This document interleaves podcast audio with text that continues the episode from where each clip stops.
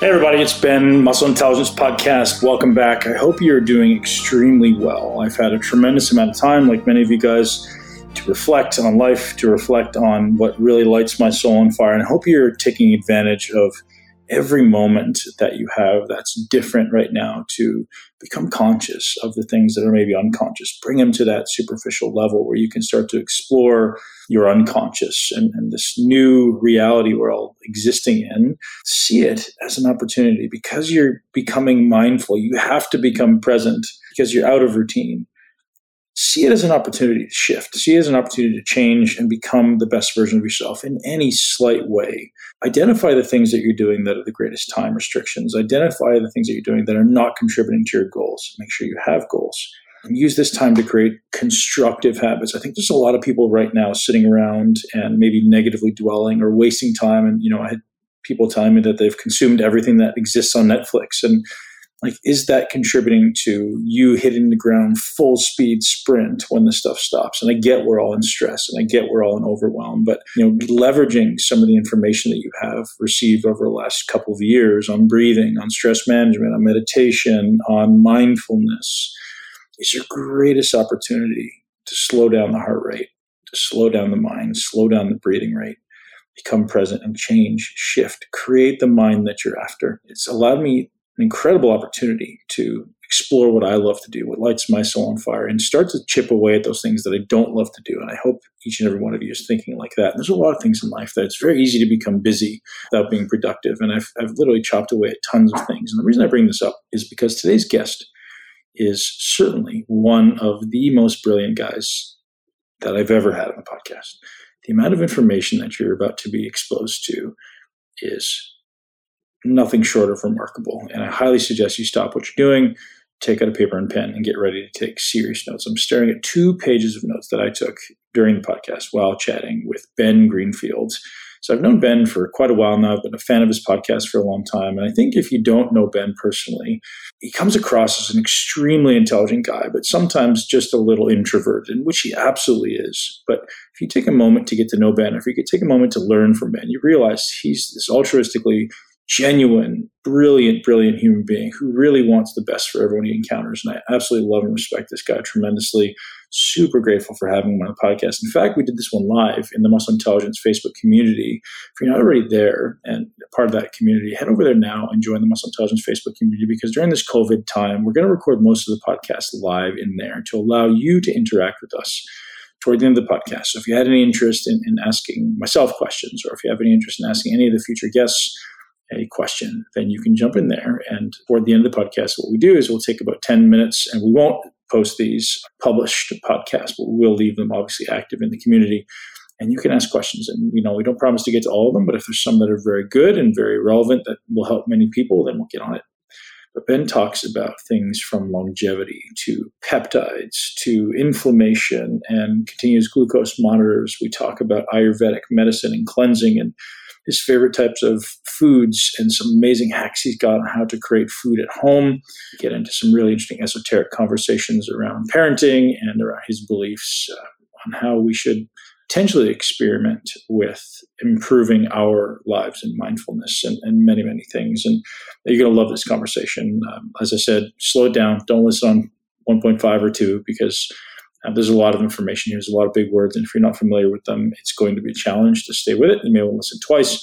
If you do enjoy this podcast, if you do enjoy helping other people in your life as much as I do, go ahead and share this podcast with one person you know and love because this one definitely is a game changer.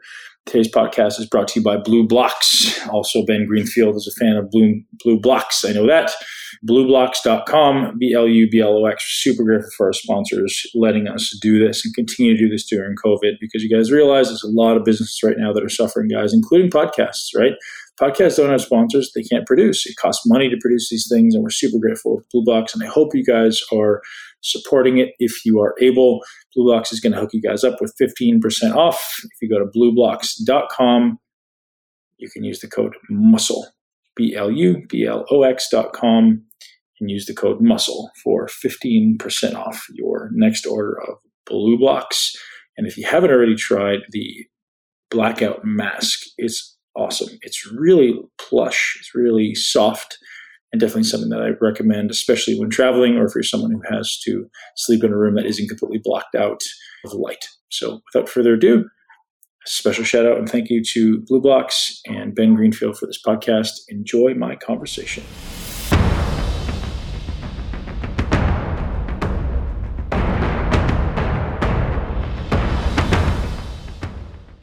That's it, Mr. Ben Greenfield. It's been a long time coming, man. I'm so grateful to listen to your podcast for a long time, and I'm so grateful to have you join me here on your walking treadmill, making me uh, making me jealous.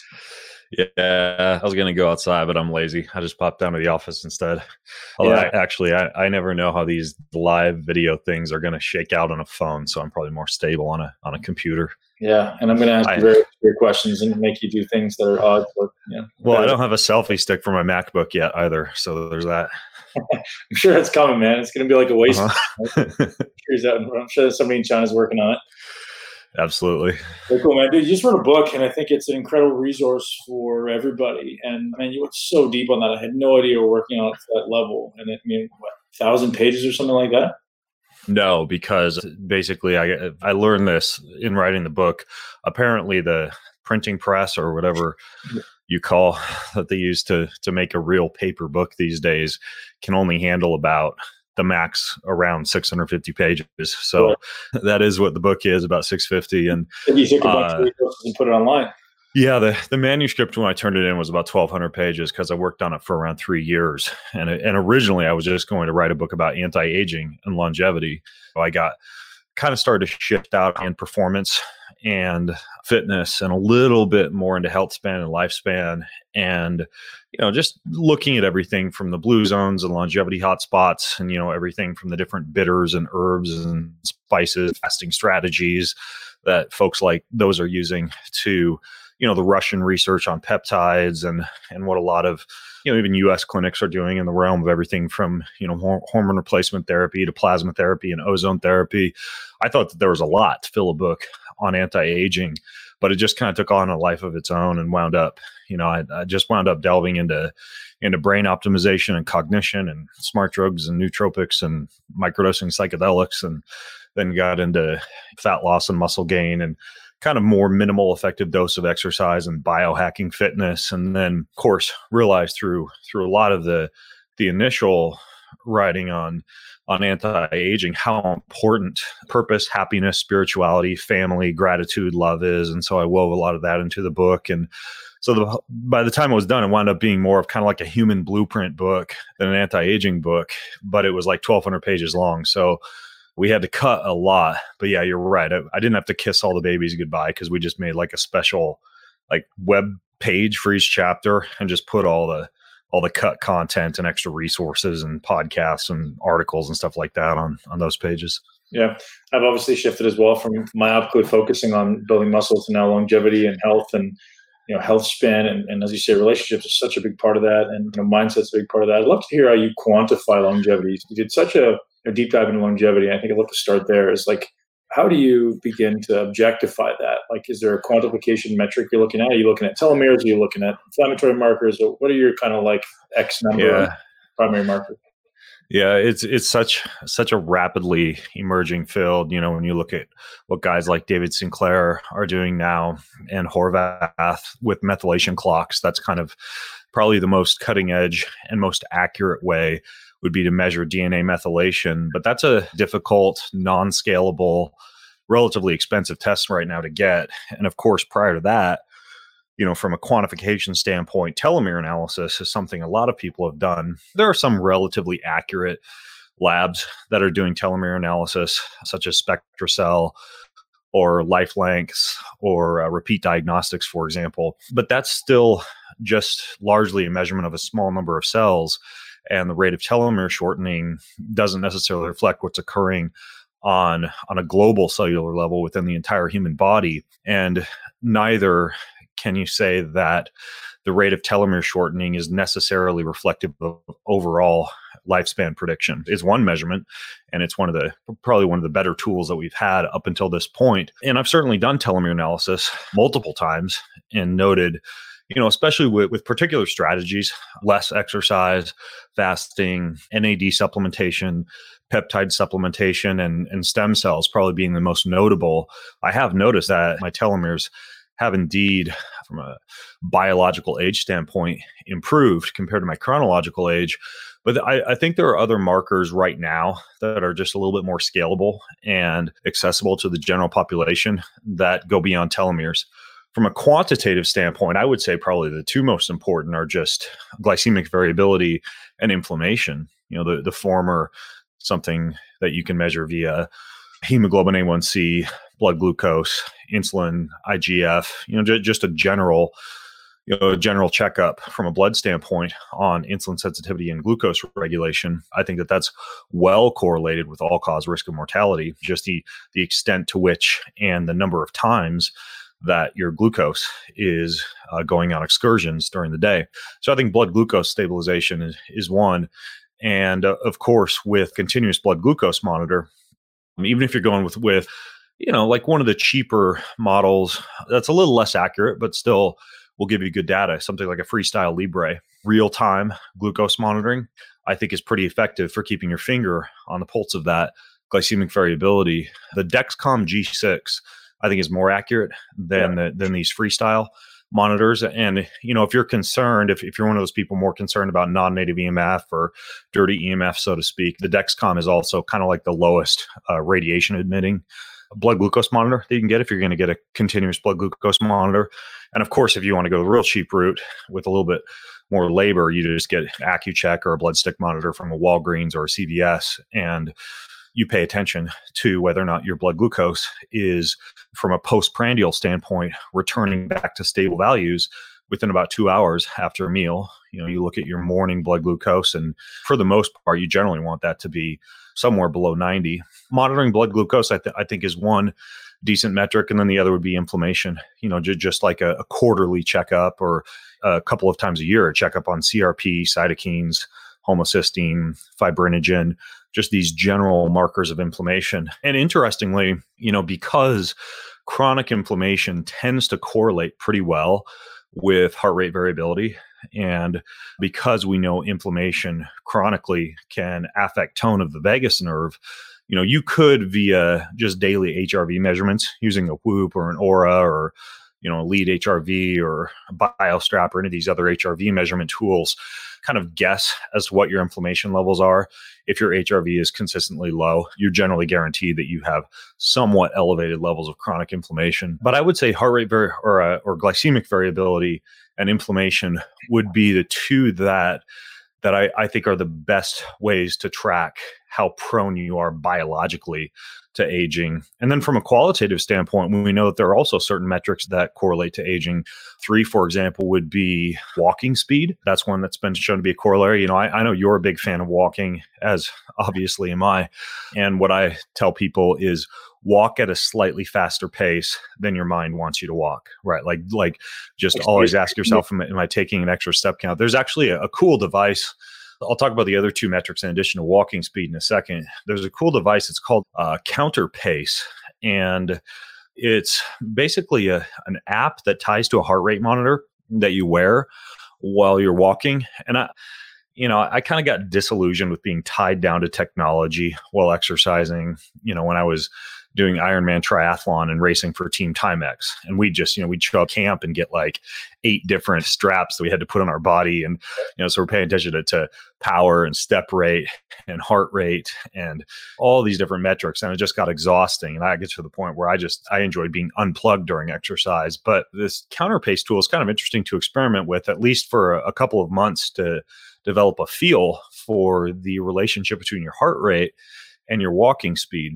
because in, in medicine they'll use for for cardiac recovery patients something called enhanced external counter pulsation i think i think is what it's called eecp and what it is is it is it's basically like these boots that you wear that contract during the phase of your heart at which blood is returning to your heart Right. And it, it, essentially allows blood to flow better throughout the body. But it turns out that as the muscles in your legs contract, it can produce the same effect if the muscles are contracting at the same time that the heart is in I believe it would be the diastolic phase. And so, what this counter pace device does is it directly correlates your heart rate to your walking speed. And so, as you're walking, let's say you're walking BPM is, I don't know, like 75, then it would basically try to i'm sorry let's say your heart rate was at 150 right? It would start to beep to try to get you to a walking speed of 75 so that your walking speed correlates directly to your heart rate. And it's essentially like poor man's enhanced external counterpulsation so you're teaching yourself how to actually pump blood back up to your heart in a better manner as you're walking. But i found that it really helped me develop almost subconsciously this relationship between my walking speed and my heart rate after using it for a couple of months. And I don't use it anymore, but it was really kind of a cool tool to almost train me to to walk at a slightly greater RPM.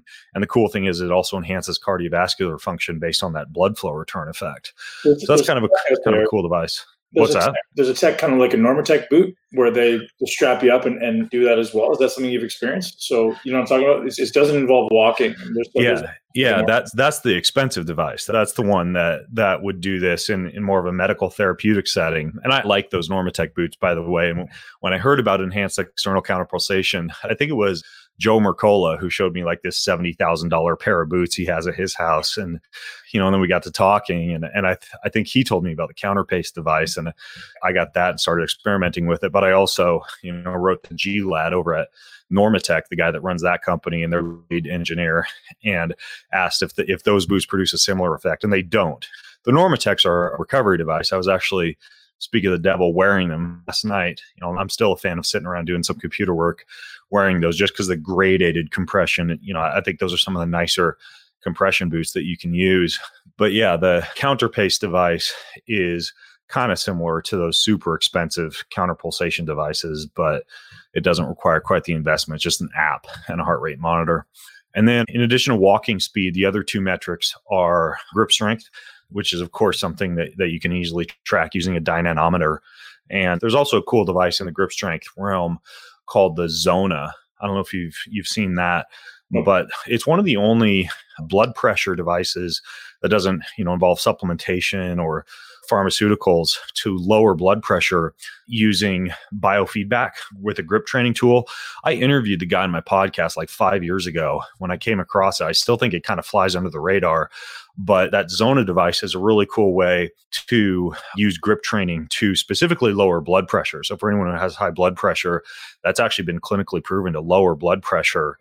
Uh, my mom has high blood pressure. And uh, interestingly, a lot of people right now at the time that we're talking are talking about blood pressure just because the interaction between the coronavirus and the ACE receptors yep. dictates that those with high blood pressure are probably at higher risk of susceptibility to the virus. And well, this blood pressure device doesn't necessarily downregulate activity of, of the of the ACE receptors. It does do a pretty good job at increasing grip strength while simultaneously lowering blood pressure. It's just like a contract, relax type of exercise that you do for about five minutes a day. And so grip strength is another one, you know, and you can also, you know, just track hang time from a pull up bar, hex bar deadlift, things that that would involve grip training and then finally VO2 max. And VO2 max is, is something that normally you'd get measured via indirect calorimetry at a you know an exercise physiology laboratory or, or a health club that might have access to a you know a, a cardio coach device or or a MedGraphics device or something else that could measure your maximum oxygen utilization. There's a few different wearables. I think Garmin has one. I think theirs is called the Fenix. That that's a wearable watch that will approximate your VO2 max based on your heart rate during exercise. But really, the gold standard would be you're actually wearing a mask that's, you know, that's measuring carbon dioxide produced and oxygen consumed. I have a home device that was just shipped to me for measuring VO2 max, and I it's just it's actually uh, it's on the floor in my living room.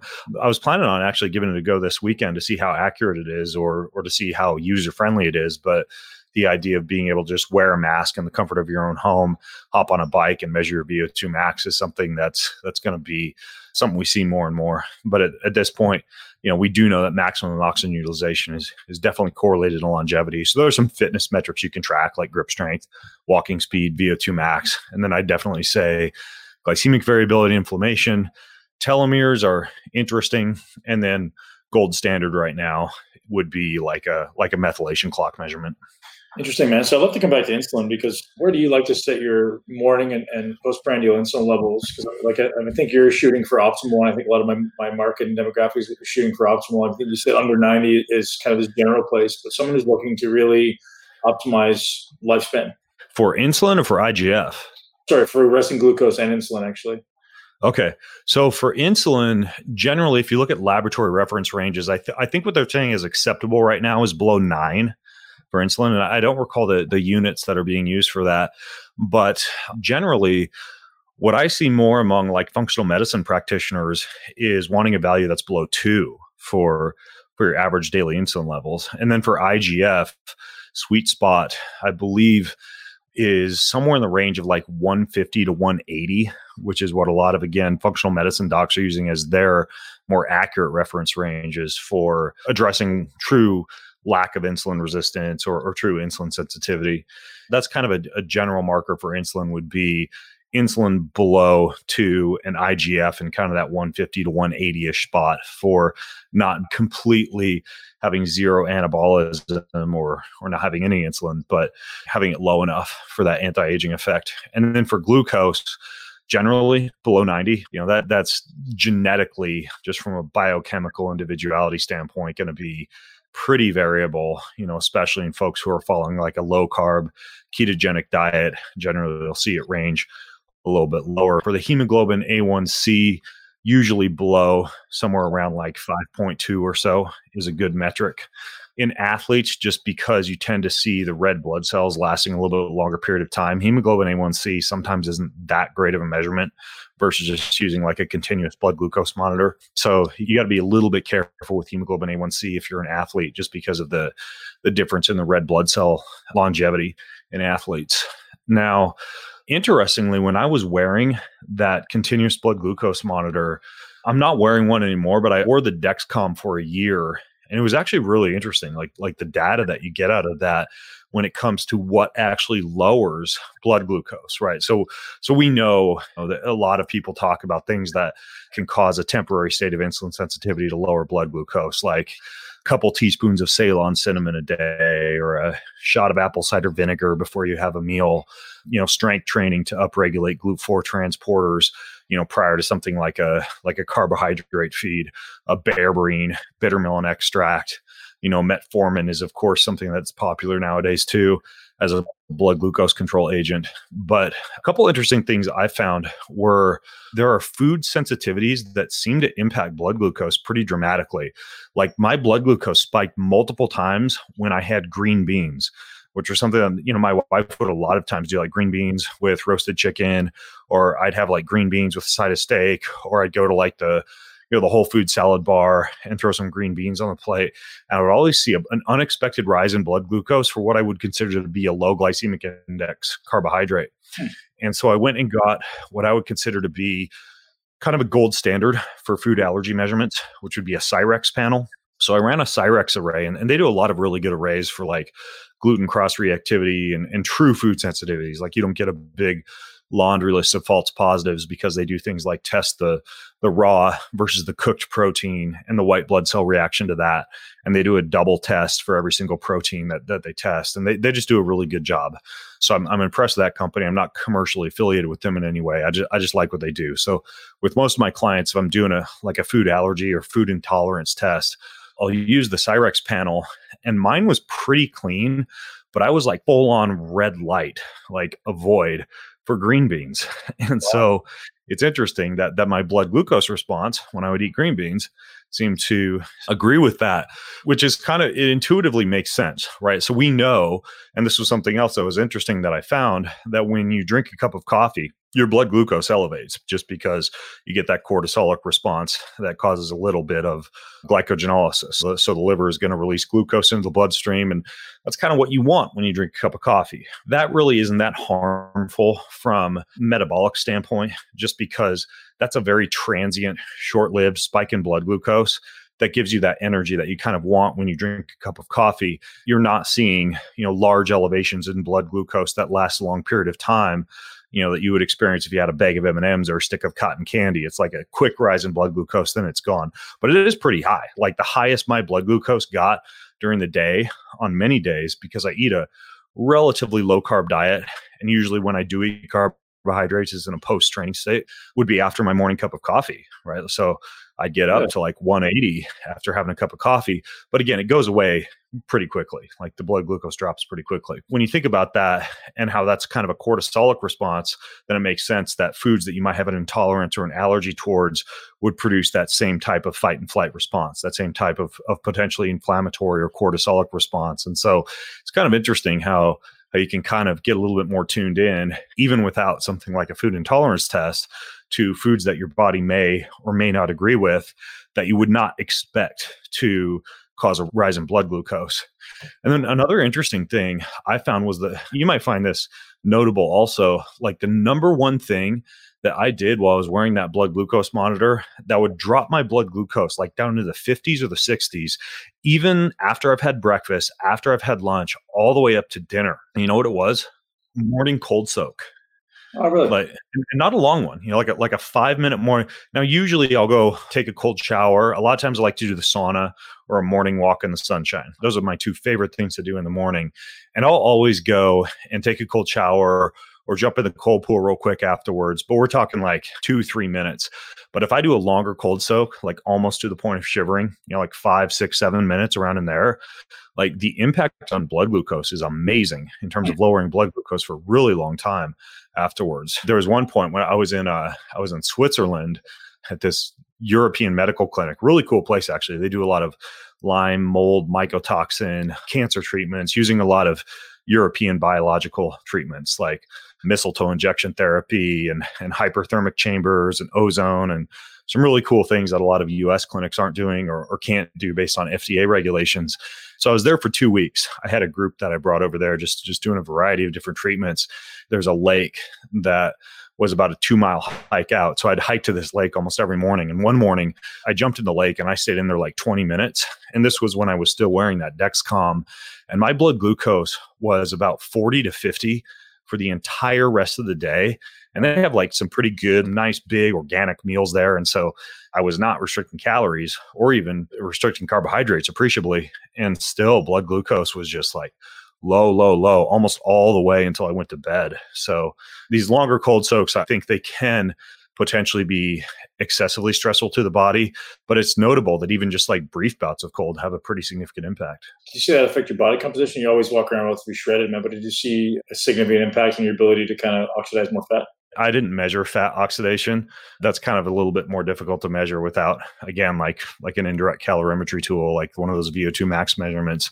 I do stay pretty lean year round, but I think that's more genetic. I mean, I'm daily. I have a practice of a 12 to 16 hour intermittent fast, and then some kind of morning fasted movement that's relatively parasympathetic or easy. You know, I don't like to do a hard workout until later on in the afternoon or the early evening. And I typically always kind of combine that with a little bit of caffeine to mobilize fatty acids and a little bit of cold, you know, typically after my walk or after my sauna to accelerate that effect and to get a little bit more of the adipose tissue turnover to brown fat. But I think for me, my leanness is mostly genetic. My dad's super lean and you know he was actually over at my house last week and i was i was kind of lecturing him a little bit because he's not exercising at all right now. He's uh follows the the orthodox religion so he has a pretty intensive fasting protocol a lot of periods of protein restriction. There's a lot of rules in that orthodox fasting calendar that i have yet to wrap my head around. What do we have for we had for dinner that night shrimp because he couldn't have scales or meat. And I was trying to, to find some kind of protein we could have that, you know, because fish have scales and, and then you got meat. So you could have shrimp. So we had shrimp. He does a lot of fasting. He does a lot of uh, sunlight exposure because he lives on a little farm out in Idaho. So he's just like walking around naked on his farm all the time. He's really into water. Like he drinks a lot of really good, clean water because his business is he's a, he's in the water filtration industry and he, he's really, he's really into uh, structured water yeah. So he drinks a lot of structured water. He fasts a lot. He's in the sunshine a lot. So despite not lifting weights or exercising very much at all, you know, he's like 60, I think he's 64 now. He's probably like 9% body fat. And so, and my mom's pretty lean too. So I, I think a big part of it for me is just genetics. Very cool, man. So one thing we, we didn't really go into there with longevity is protein. And, and there's always conversation around mTOR and AMPK balancing and, you know, you minimize your protein intake and people are looking for anabolism, like your dad's case, you want to maintain muscle. Where do you sit on that spectrum of mTOR really being implicated in longevity? I think that sometimes people get a little too myopic in terms of painting it from a black and white standpoint.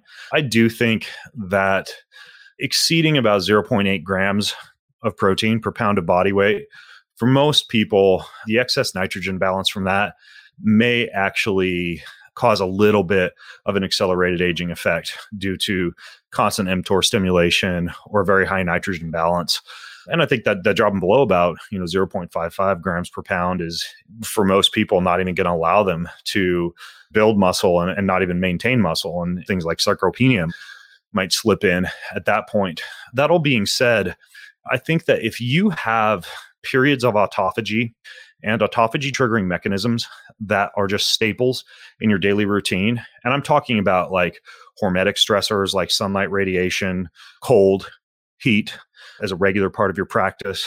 I'm talking about having some type of fasting protocol, you know, somewhere in the range of of 10 to 12 hours daily for women, 12 to 16 hours daily for men, along with a few times a month a 24 hour fast, like a dinner time to dinner time fast. I encourage people to do something like a fasting mimicking diet on a quarterly basis, which is what I do. I use a little bit more of an Ayurvedic approach. I'm not a big fan of meal kits, so I don't do like the the Prolon meal kit or or something. I do uh, more of an Ayurvedic cleanse once a quarter. Uh, using a, what's called a kaya kalpa approach. So I'm eating a lot of a lot of khichdi, some ghee, some olive oil, a little bit of celery juice, but generally about 40 to 50 percent of the number of calories that I would normally consume four or five days in a row on a quarterly basis. So that's also a you know pretty significant autophagy triggering mechanism. You know, exercise, lifting weights, aerobics, etc. If you're engaged in a lot of those autophagy inducing mechanisms, then the concerns over protein are not that high. I do think that excess protein and excess mTOR stimulation is an issue, but I think it's it's less of an issue in people who are already doing a lot of these things that are kind of hormetic or autophagy inducing as it is. And I don't pay that much attention to protein restriction so long as I'm moving, so long as I'm intermittent fasting, doing cold, heat, breath work, sunlight exposure, you know, and then that fasting, fasting mimicking diet on a quarterly basis. Even the inclusion of, of, a lot of these bitters and herbs and spices, and you know, arguably even black coffee and tea and things like that. I, I think those are also going to induce a little bit of a hormetic effect, and it's more about balance. But I'm definitely not a, a low protein guy. I think that you can have adequate amounts of protein as long as you're engaging in a lot of these autophagy type of practices. And one of the things I respect and appreciate most about our time together was your level of respect for your environment, for your food, for kind of this holistic organism that we all exist in, man. I'd love to have you talk about that a little bit more. That kind of came from and how you really spend time to honor your food. You're very, very aware of not being wasteful and ultimately consuming things that are going to be energetically valuable for you. And I think that's a little out of left field for my audience, but I try to walk them down that path a little bit and just to be respectful, mm. you know, being appreciative. Yeah. I think there's a few considerations there one a more spiritual consideration and one a more perhaps practical logistical consideration. One would be this idea of just approaching food from a very parasympathetic standpoint. We know that enzyme production that the gut permeability will increase enzyme production will decrease salivary enzyme production pancreatic enzyme production peristalsis will be affected. There's a lot of deleterious impacts of eating in a sympathetically driven state. If i need to go to an appointment let's say I have a 2 p.m. appointment at the dentist, and that's usually my lunch hour, I'll just fast and not have lunch if the choice is eating lunch in my car versus not having lunch at all, because I simply will not eat in that sympathetically driven state. I make smoothies in the morning, but I make them very, very thick, so thick that I need to eat them with a spoon, right? So it's very seldom that I'm drinking down a massive amount of calories. I'm, I'm allowing my mouth to begin to go to work on that food and, and I eat very slowly. I chew 25 to 40 times, which is not only fantastic for your jaw structure and the the crowding of the teeth, the nasal breathing, everything else that that's involved with chewing. But it also just forces you to be in in that more parasympathetic state and enhances the enzyme production all the more. And this idea of approaching food parasympathetically is very important. What are some other strategies? Well, people say sitting is the new smoking. I would beg to differ. I think being in any one position for too long is deleterious from a biomechanical standpoint but i certainly think that that sitting preferably if you can sitting cross-legged or sitting on the floor i think that's better than sitting in, a, in our modern 90 degree angle you know victorian era chairs that we're using now. And most of the time when i'm when i'm eating with my family i'm sitting cross-legged in those chairs. We haven't gotten rid of all of our furniture but you know i i do really like that that approach. You'll often find in japan for example you know sitting on cushions on the floor but but i think that sitting to eat is one of the best things that you can do because sitting will downregulate the metabolism and, and will put you in a more parasympathetic state. And while you may not want to be in that state for eight hours a day during the workday i think that's sitting to eat you know versus you know standing to eat or walking while you're eating or moving while you're eating is important. I think that the approach that you take to food is also important. For example as a family we always have deep breathing before we eat. We gather around the table deep breath in through the nose out through the mouth three times we all go around and we say something that we're grateful for. We have wonderful long family dinners. We have games like table topics or, you know, fun games like exploding kittens or unstable unicorns. Or last night we played a game called mustache where, you know, you got to do like tricks wearing a, a mustache and a, and a, fake nose. And, and so we'll literally play games for like an hour to an hour and a half sometimes during dinner, but always proceeding it with gratitude, with breath work, with different blessings. You know, there, there's one really good blessing think it's from uh, Thich Nhat Hanh. You take a deep breath in. Everyone gathers around the table. You take a deep breath into your nose, and you say, one person who's leading the blessing says, as you all breathe in at the top of that breath, you say, I am aware of my food. Then you breathe out and you say, I smile at my food. And you breathe in, and you say, I'm aware of my body. And you breathe out and you say, I smile at my body. Then you breathe in and you say, I'm aware of my company. Then you breathe out and you say, I smile at my company. And so we like to do blessings like that or different gratitude practices before a meal. We also like to taste the things that we are cooking with. So, for example, if we're using olive oil as we're cooking or before dinner, I'll pour some into four different shot glasses and we'll all have a shot glass and we'll taste the olive oil and we'll look at the tasting notes and get to know that oil that has been used to dress our food or to cook our food or to marinate our food. We'll do that with wine, where like my kids will get a little half shot glass of wine and, and I'll have a glass with mom and we'll all go over the tasting notes of the wine, then sip it, talk about what we taste, and we'll have a little toast and clink the glasses together. We do that with salts too. We let, you know, I love, I just went to India and brought back a bunch of salt from India and, you know, I was just in Hawaii and brought back some Kona black salt. And we love to like taste the salts, taste the pepper, taste the turmeric, but really getting involved with having a sensory awareness of the things that you're using to dress up the food or accompany the food can also be really, really good for engaging the senses during a meal and helping you to be more connected with the food. So, those are some things that I, I, think might be considered, you know, a little bit woo for some folks, but it's a parasympathetic way to approach food from a practical standpoint.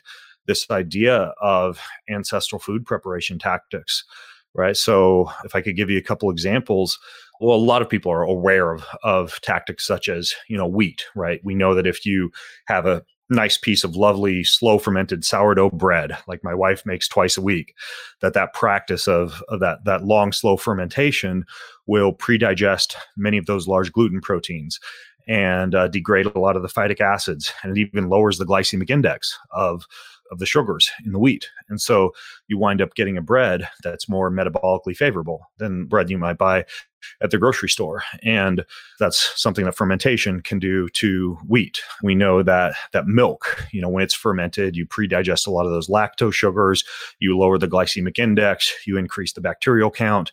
That's another example, whether it's kefir or or yogurt or any other ferment that you might make with dairy. You're just you're just basically enhancing the digestibility and also the the nutrient density of that food. Quinoa, right? We know that in South America, they'll they'll take their quinoa and, and rinse it and then soak it and, and rinse it again, then soak it and rinse it again. They'll take the water that they've used to soak that quinoa and use it often to wash their clothing because of the the saponins, the soap-like irritant that covers the quinoa, that built-in plant defense mechanism that allows that seed to live to see another day and to propagate as a mammal poops the undigested seed out elsewhere.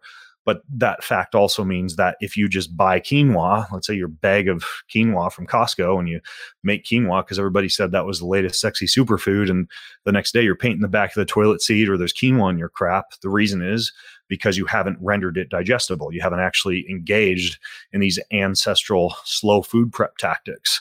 So right now, I'm eating a lot of seeds. And normally, if I were to just like take seeds and eat them, I would have digestive distress just because of, you know, they, they can cause some issues as far as like inflammation of the diverticula and, and inflammation of the GI tract as a whole, and could even contribute to leaky gut or gut permeability issues just because seeds are just chock full of plant defense mechanisms. You know, like lectins and phytic acid inhibitors and and a lot of gliadin like proteins. And there's there's a lot of issues with seeds but i have uh, right now up in the pantry red clover alfalfa and broccoli. I bought a big bag of them when this whole pandemic hit just because i began to look at the things that i, I would need around at home to be able to have a lot of nutrient dense food without an enormous expense. So what I do with those seeds is I've got two huge glass mason jars, and every five days you know, I'll, I'll, put about a half cup of those seeds into the glass mason jars. I cover them with water and I let them soak for a little while, and then then I, I, rinse them and I soak them again. Then I rinse them, and then they go in the pantry in a cold, dark corner of the pantry, kind of upside down with a little uh, little mesh lid. And you know, the first day you start to see little sprouts come out, and for me, it's about five days for that sprout to be about an inch long and for there to be little leaves coming out of the seeds. And at that point, they're ready. They're digestible. They're unlocked. They're they're safe. They're nutrient dense. And I then take them out. I, I put them not in direct sunlight because uh, UVA and UVB radiation for seeds are very fragile. You need to be careful with, with sprouting. There's kind of a whole process behind it. So I don't put them out in the sunlight, but I'll put them on the kitchen table where they have a little bit of natural light and you can watch that chlorophyll develop and they get all green and they're amazing. I, I take one mason glass jar and just put that in a little Pyrex glass container in the refrigerator and use that to dress up smoothies and, and salads and you know anything else where I want to add a little bit of extra nutrients to. And then I'll I'll take another jar of the seeds and and put them in the food dehydrator and cover them with some of that amazing salt. And I have like this dehydrated, crunchy sprout trail mix almost that I can just chomp on whenever I'd like. So the process of unlocking the nutrient density of foods that have built in plant defense mechanisms while at the same time increasing their digestibility paired with approaching food in a very parasympathetic manner i think are two of the best things that you can kind of have in your back pocket and especially while people are are stuck at home on you know quarantine during during this time at the time we're recording this possibly for you know another month another month and a half or two learning how to ferment learning how to soak learning how to sprout learning how to do shoots and microgreens and and make yogurts even just do something as simple as cutting open a cabbage with some water and some salt and making a countertop sauerkraut for pennies on the dollar. Not only is this going to be super important as I anticipate an increasingly shorter food supply, but it's also just just a way to become more intimately connected to your food while improving your health simultaneously. Man, I absolutely love this stuff. I think this is so far off the radar of most people. Do you write about it in your book? Yeah, there's a few sections in my book where, you know, I've got some different soaking and sprouting and fermenting charts, a few different recipe plans.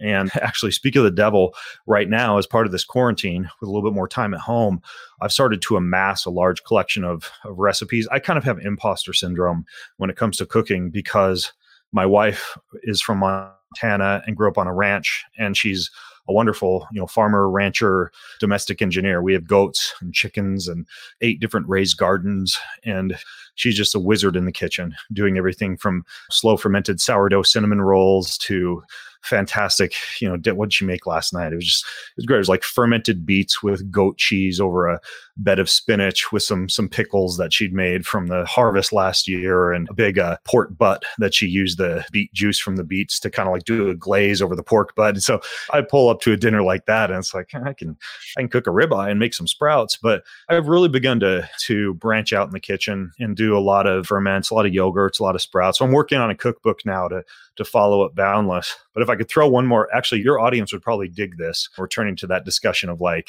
mTOR, fasting, etc. I know you've probably covered glycine before and the importance when it comes to excess mTOR activation of not having very, very high levels of methionine, especially when you're not balancing that out with glycine. One of the failures of a improperly comprised carnivore diet would be neglecting that nose to tail approach, right? Like not having a lot of the more glycine rich foods such as the organ meats, you know, the marrows, the broths, etc.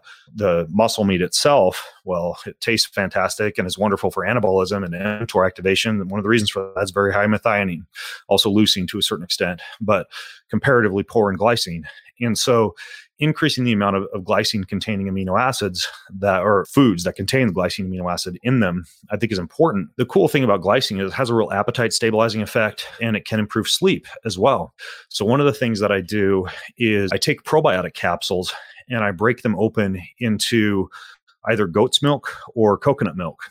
And I just put that in a ceramic bowl and then I'll put it into a food dehydrator overnight at about 110 degrees. You could use an oven you could use a yogurt maker, anything will work. But if you do that and you add just a little bit of sugar and a little bit of prebiotic fiber, like uh, acacia fiber or any of these prebiotic blends that are that are sold now, what happens is those probiotics just vastly multiply, far over and above what you get in the actual capsule. One really good strain for this, by the way, is L. reuteri, because L. reuteri is one strain that will really help with sleep, and it also causes a natural release of oxytocin.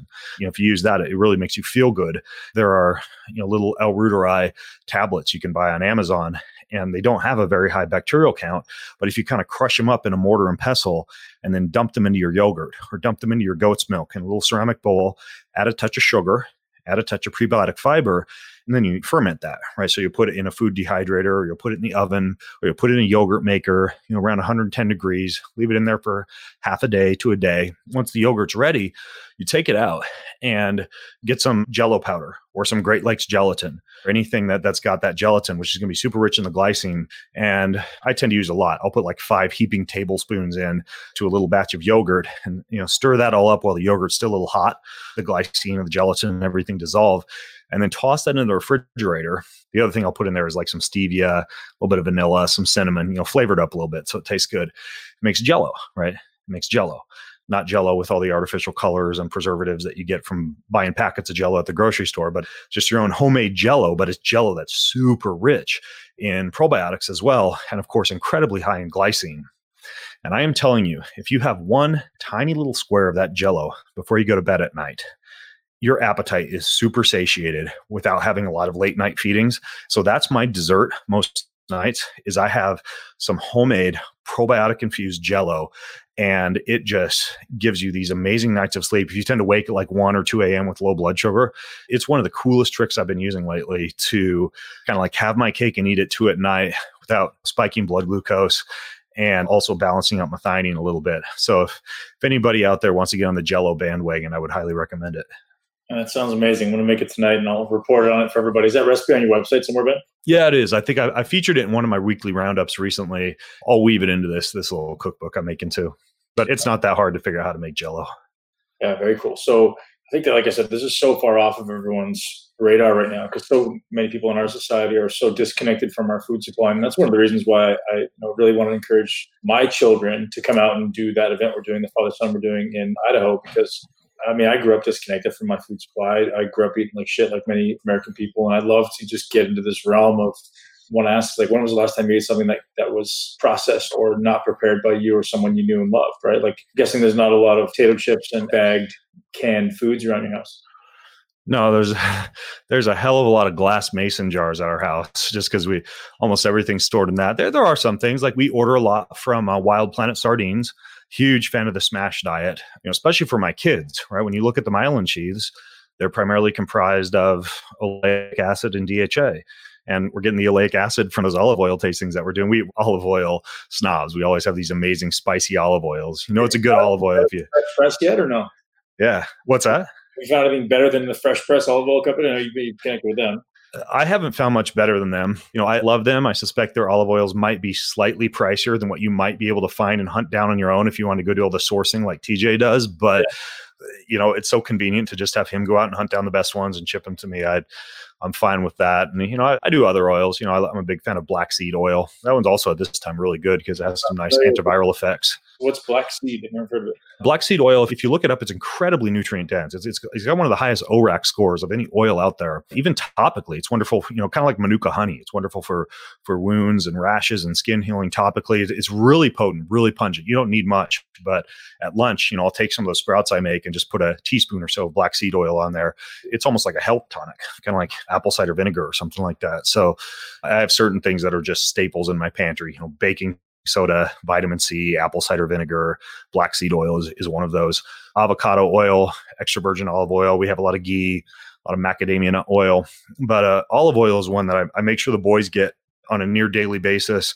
And then sardines, mackerel, anchovy, herring, and salmon. That whole kind of smash. Our pantry is just full of Wild Planet. We also do a lot of orders from US Wellness Meats and from Belcampo Meats, just because when it comes to liver, heart, sweetbreads, kidney, even some of the bigger cuts like the big bone-in ribeyes, you know, with nice marbly ends. I hunt and I have a freezer full of really good lean meat from axis deer, from sheep, from goat, from whitetail deer, etc. But I still like those big fatty cuts of beef ribeye. I can only get one liver right out of a whitetail where I can I can order a whole bunch from US Wellness Meats or from Belcampo. And so those would arguably be packaged foods that we order, keep in the freezer and and typically include in the diet and rotate in along with the fish on a regular basis. But I would say that the main packaged foods you would find in our pantry would be a ton of stuff from Wild Planet, olive oil, of course, and you know then some random things. I'm I'm a big fan of Japanese cuisine, so I've got a lot of dashi, I've got a lot of kombu, I've got a lot of nori wraps. I, I typically work those in with lunch a lot, just because the iodine, the selenium, a lot of the minerals in those pair really well with these smaller cold water fish. So I kind of do a, a bastardized mashup of Wild Planet fish and, and stuff from Japan for lunch over some of the sprouts that I make. But ultimately, there's not a lot of a lot of packaged and, and processed foods at our house. No, we're, we're not big uh, big Trader Joe's people. For a long time, you had a member site. Is this something you and Jessa kind of combine on and, and teach people on a regular, ongoing basis to be able to connect with their food, to be able to understand these processes? for about three years, yeah, we, we had something called the Healthy Home Workshop where Jess and I would sit down and do a members webinar uh, once a month and answer listeners' questions. And then uh, once a month, we would take all her recipes, all of our family meal plans, the breakfast, lunches, the the dinners, any cleaning chemicals or you know personal supplies that she was making. You know, kind of similar to like what Katie Wells over at Wellness Mama does. You know, she has a great website for a lot of those those personal done for you household cleaning chemicals and personal care products. And Jessa does a lot of the same, even though she's not really out there, right? She doesn't have her own website or you know her own social media platform or anything like that. She kind of just hides behind the scenes but but we did for about three years up until about two years ago do that and kind of got to the point where just wanted to spend more time with the boys and you know taking care of the things she's taking care of around the house and you know all the pdfs all the downloads. We package those into two different packages and they're just for sale i think for like 97 bucks on my website we no longer do that too often. Most of my weird recipes or random things that we do, as far as like, you know, what did I make the other day? Oh, I made a, I'm also really into Ayurvedic medicine. And so every morning I do things like tooth scraping and coconut oil pulling, right, for the health of the oral microbiome. I made my own little coconut oil bites infused with peppermint and oregano and cinnamon with a little food mold. And so when I wake up in the morning, I pop one of those in my mouth and swish it around in the mouth for about 15 minutes. Uh, little recipes like that that I do. Typically, those just wind up on my Instagram page. I've never heard that. I've never heard anybody using. What, how exactly how does that work? And what are you doing? Yeah, if you look at the beauty and symmetry chapter of the book, I get into not only different nasal breathing tactics for the jaw and the teeth and the facial structure and, and, some different jaw massage and jaw release tactics, but also get into this concept of coconut oil pulling for the health of the gums and for cleaning up bacteria that accumulates in the mouth overnight. And if you look at Ayurvedic medicine, it's a practice that goes way back. That, along with tongue scraping, just scraping some of the bacteria off the tongue from the back to the front, which takes about three seconds. So when I get up, you know, I wander over to the sink in the master bedroom, and I wash my face and put a little lotion on, but then I scrape the tongue, which takes like three seconds. And then I go downstairs, and one of the first things I do is I'm tooling around the house is I just open the fridge and pop one of those little coconut oil bites into my mouth, swish it around, you know, while I'm making coffee and you know, just walking around, getting ready for the day, and then spit it out in the trash can, not in the sink or the toilet, because we learned this the hard way. It actually it'll clog up the plumbing, this like thick oil that you spit out of your mouth. So you spit it in the trash can, you swish out your mouth with water, and it kind of exercises your mouth and your jaw in the morning. You're swishing, it's going between all little cracks. So it's almost like oil flossing. I went to the dentist for the first time in eight years, about this is actually about a year ago and they were very nervous because they were going to do teeth cleaning. They were very nervous because they looked at my records and it had been so long since I'd been in, and they were afraid that my gums were going to be bleeding and it was just going to be a mess. And they said my nothing happened. I mean, my gums were in amazing health. My teeth were in amazing health. I've never had a cavity. I've never had any teeth issues, um, and I attribute a, a great deal of that to this practice of of coconut oil pulling and caring for my biome. So I coconut oil pull in the morning, and then I just brush my teeth once at night. No flossing. Only if I have a ribeye. Uh, Get stuck in. I, I, got a whole drawer full of those toothpicks in the kitchen cabinet because honestly, I a ribeye probably three nights a week. Yeah, you've got a very unique perspective and ability to express your spiritual belief, and I'd love to hear kind of this direction you've taken. And I mean, I can, I watch it from externally how you've really shifted your connection with with source, with soul, with spirit, whatever you want to call it. Let's have you just kind of guide down that path of how that started for you. And I know you incorporate some psychedelics and have a great perspective on that. I'd love to hear a little bit about that. Yeah, I don't have a, a sexy wounded healer story as much as I believe that we're all on a path to enlightenment, some of us on a perhaps a more accelerated path than others. But this idea of vibrating at a level of peace and love and joy, as, as David Hawkins would put it in his book, Healing and Recovery, is something that I think we should all be progressing towards. And, you know, what I realized, you know, around the same time I, I really started writing Boundless and getting into longevity and anti aging is that those vibrational frequencies are not achieved through body and brain optimization. They simply aren't. You know, you can't smart drug and nootropic your way into that. You cannot exercise your way into that level of fulfillment and that level of happiness and satisfaction through exercise or through learning how to memorize a deck of cards or play two different musical instruments or pick up new skills. So I think a lot of people will try to scratch that itch of fulfillment by either amassing belongings, cars or homes or gold or silver or guns or whatever else or sardines, or they'll try to achieve that via becoming a renaissance person right? Becoming a super learner which i have nothing against or by becoming incredibly fit right? Which i as you have been at that point in my life and realized that at, at the top of that mountain it's also very unfulfilling at the end of the day I don't think it's a bad thing to be super fit. I don't think it's a bad thing to be super smart. I don't think it's a bad thing to own nice things as long as those nice things don't own you. But none of those will bring fulfillment. And it's that deep internal spiritual happiness and having a sense of peace because you have cared for your soul, you've cared for your spirit, and you've grown to understand that really the best thing that you can do in life is to develop a very strong purpose, a very strong purpose based on what your skills are, what the unique skills that you were born with and meant to use are, and then go out and as much as you can love others with that purpose.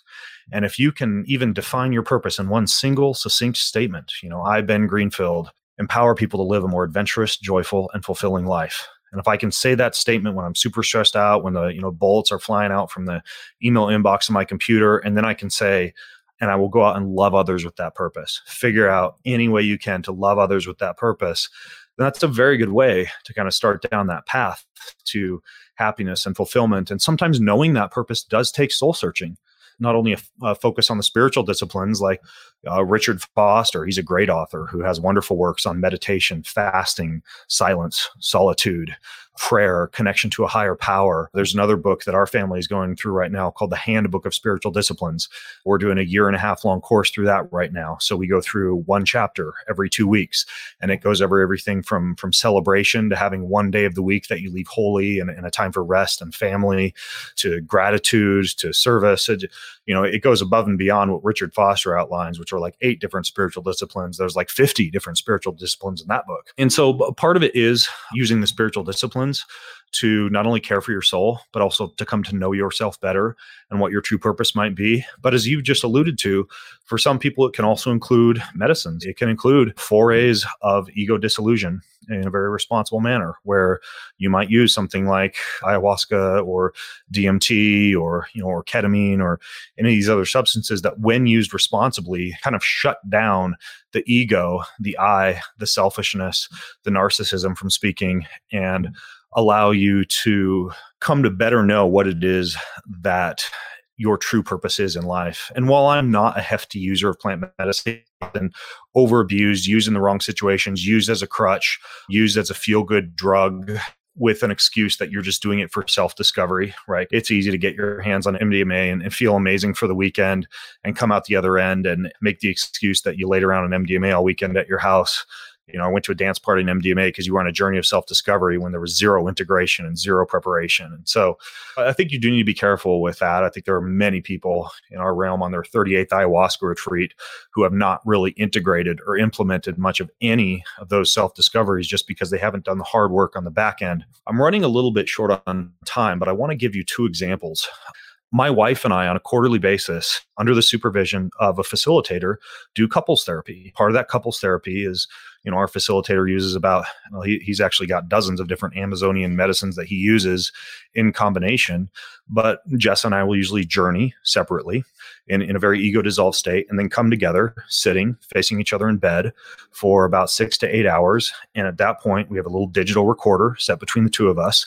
And we have a very long conversation about family, about God, about our relationships. But as anyone knows, many of these plant medicines are, you know, they're almost like truth serum, right? Like it's, you know, some of the most amazing connected discussions that we ever have. Not that you have to have plant medicine to have a good relationship, but we have found that in a responsible setting to be, to bring us very close together and to allow us to just have these long discussions with our egos completely dissolved. And it's been amazing for our relationship. One other example that I can give you is I'm taking my boys for the past several months, and we'll continue to do this for several months through some very intensive breath work in the sauna where they're very hot, they're very uncomfortable. We're doing intermittent hypoxia. We're doing holotropic breathwork practice. We're doing, you know, nasal breathwork practice, bellows breathing, pranayama breathing, tantric pelvic holds, you know, all manner of breath work.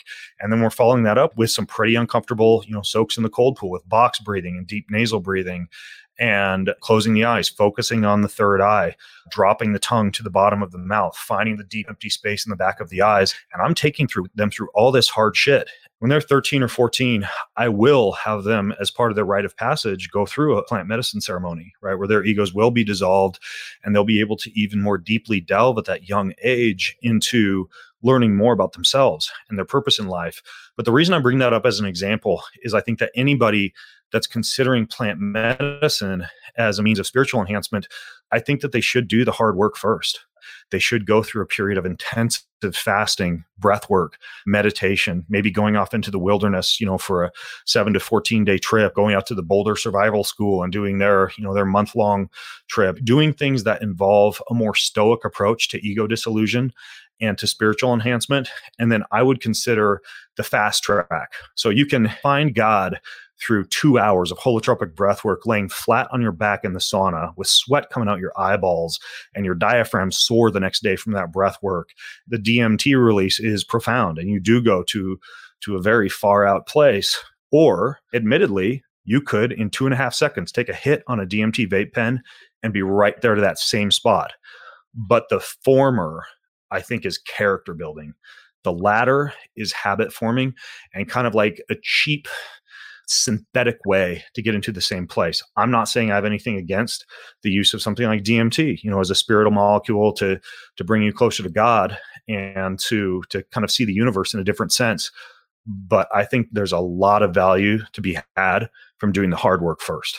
One final question, man, regarding your kids. You, have you ever considered, or are you a little worried about them being too spiritually advanced or too connected in this really disconnected world? Like, it seems as though there may be some, some consideration there. Like, I'm sure at some point in, in your spiritual journey, there comes a point where you start to question everything. You start to question the reality that we live in and the world that we live in and, and, the morals and the values and the politics. And like, I think you've probably reached that at some point in your life where you almost become jaded with everything that exists in the world and you start to wonder how you fit. Yep, we don't fit. And th- this is difficult. This will be a controversial reply to your question, but we don't fit. I personally believe that if we are truly to change this world and we're to step outside the mold and go beyond the status quo and actually truly love others as deeply as we should love them, and if we are to truly sacrifice ourselves, if we are to perhaps live a life where we're off volunteering more, serving more, finding ways that we can help others more. That's kind of an unselfish attitude towards life. And it does mean that for some people or for some parents, it means putting aside the dreams of your child becoming the star quarterback. Or, you know, my kids had tennis rackets in their hands at age two. They still do play tennis nearly every day. But when they first started playing tennis, it was because I had this idea in the back of my head that they could go, you know, go on to from high school to Stanford and go from Stanford to pro tennis. And I was going to bless them with that early in life. And it's their child being the star pitcher or the star quarterback. But I don't know, throwing on a leather ball, hitting a little green ball across the net, you know, hitting a home run, as pleasurable as that might be, and as fun as that might be, I think at the end of the day, it's not going to produce a world changer to groom a child to fit into that mold versus grooming a child to perhaps be a Buddha, a Muhammad, a Jesus, a person who might actually be traveling the world when they're 30 years old in a dirt cheap pair of sandals and a cloak on their back, volunteering in India or helping to bring water systems into some region of Africa or, or something else that's very others facing. So, yeah, I risk my kids potentially being so disconnected from or so connected to themselves and to the universe as a whole that they might wind up having a weird job when they grow up, right? They might not wind up being happy being the star quarterback or playing tennis at Stanford. But you know what? I think that even though that might be weird, we need more people in this world who will, on their deathbed, say, I was who I truly know that I was called to be, not who the world expected me to be. And I think too many of us live our lives being who the world expects us to be and not living life to our true calling. And I think that by kids being engaged spiritually at an early age, I think they're ultimately going to be better equipped to achieve their true calling in life. That's such a great perspective. I've never thought of it. And I think this idea of being, rather than being me centric or we centric, you know, we're world centric. I think that's a brilliant way to approach that. And I, I love the fact that you thought that through at such a high level.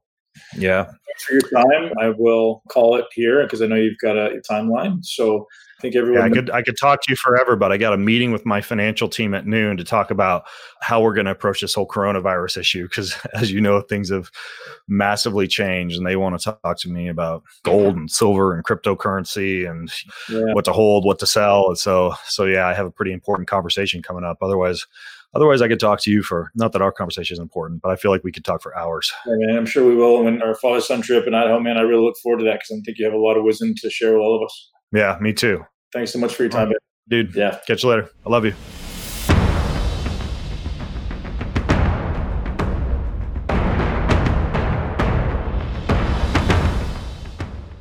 So, what do you think? Brilliant, brilliant conversation. Ben is an absolute encyclopedia of information. If you haven't already listened to his podcast, I highly suggest you head over to Ben, bengreenfieldfitness.com, check out his podcast, grab some of his free content, his free ebooks. So much value from this guy. And I'm super grateful to have had him on the podcast and for all the amazing information. Super grateful to call Ben a friend. And I really support him and his mission and all of his information. Now, to be honest, I love this idea of living ancestrally, and Ben really perpetuates it. And honestly, someone I look up to for some of the things that I'd love to do in the future. I think the, the idea of growing your own food, of killing your own food, is powerful. It's very, very powerful, especially in this challenging world we, we exist in, where if you don't have these skills, you know, at some point the food quality seems to continuously be declining. And there's certainly diamonds in the rough. Like there's companies out there who are actually doing it right, like Belcampo, who's a company who doesn't sponsor the podcast, but they're you know friends of the podcast. And they're amazing people, and that's Anya Fernald. And if you're not already taking advantage of their awesome hookup for our community, head over to the Muscle Intelligence Facebook community, and, and they're going to give you guys a great discount to access high quality meat during this time. But people like that give me hope, and people like Ben give me hope to realize that we can do this. We can live ancestrally. We can really maximize nutrition, right? It's the goal shouldn't just be to consume more.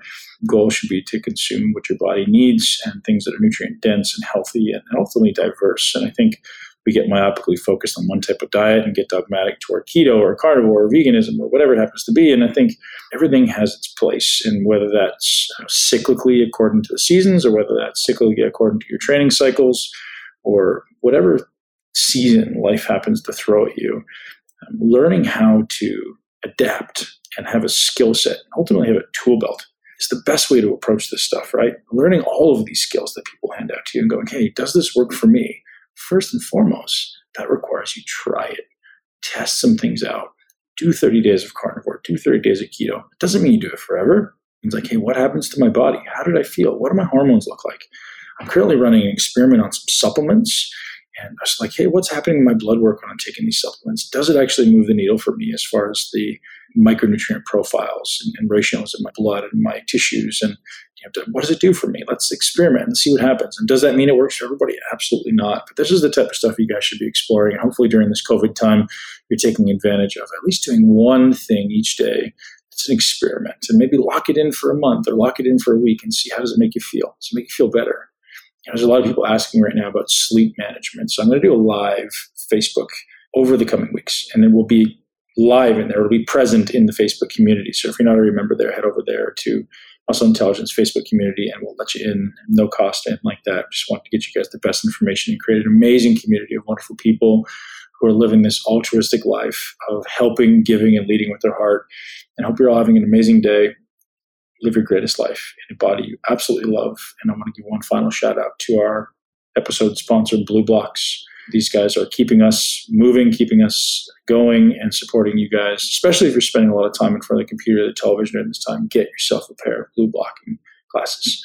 B L U B L O X dot com and use the code MUSCLE to get 15% off. Thank you so much for tuning in to Muscle Intelligence. If you enjoyed today's episode, please be sure to share it with at least one person you know.